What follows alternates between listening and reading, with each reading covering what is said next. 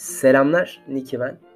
Arkadaşlar unutulmaması gerekenler var. Siz orada eğer bu kaydı dinleyen insanlar varsa ne olursa olsun eğer şu an bu dediklerimi anlıyorsa Türkiye'yi temsil ettiğini bilsin. İster Azerbaycan'da yaşasın, ister gitsin Makedonya'da, ister o bu Türkçe biliyorsanız anladınız mı?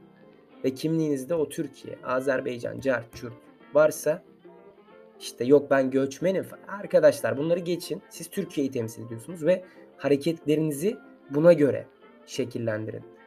Ha tabii ki Türkiye'yi temsil şöyle bir şey de var. İşte Makedonsun kimliğinde de öyle Türkçe biliyorsun falan. Oranın da native'ini biliyorsun. Okey. Ama sen nerenin native language'ini biliyorsan ona göre yargılanacaksın. Günün sonunda o şekilde hatırlanacaksın.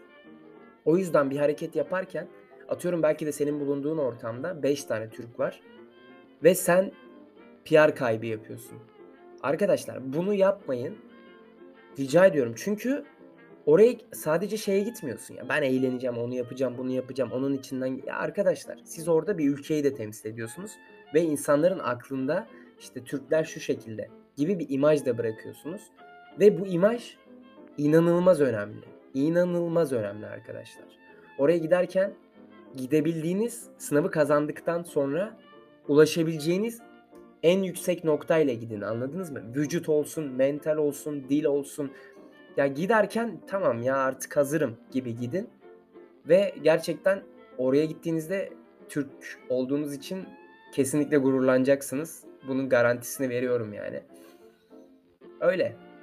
Lütfen unutmayın ama arkadaşlar. Yaşasın Türk milleti diyorum ve kaçıyorum buradan.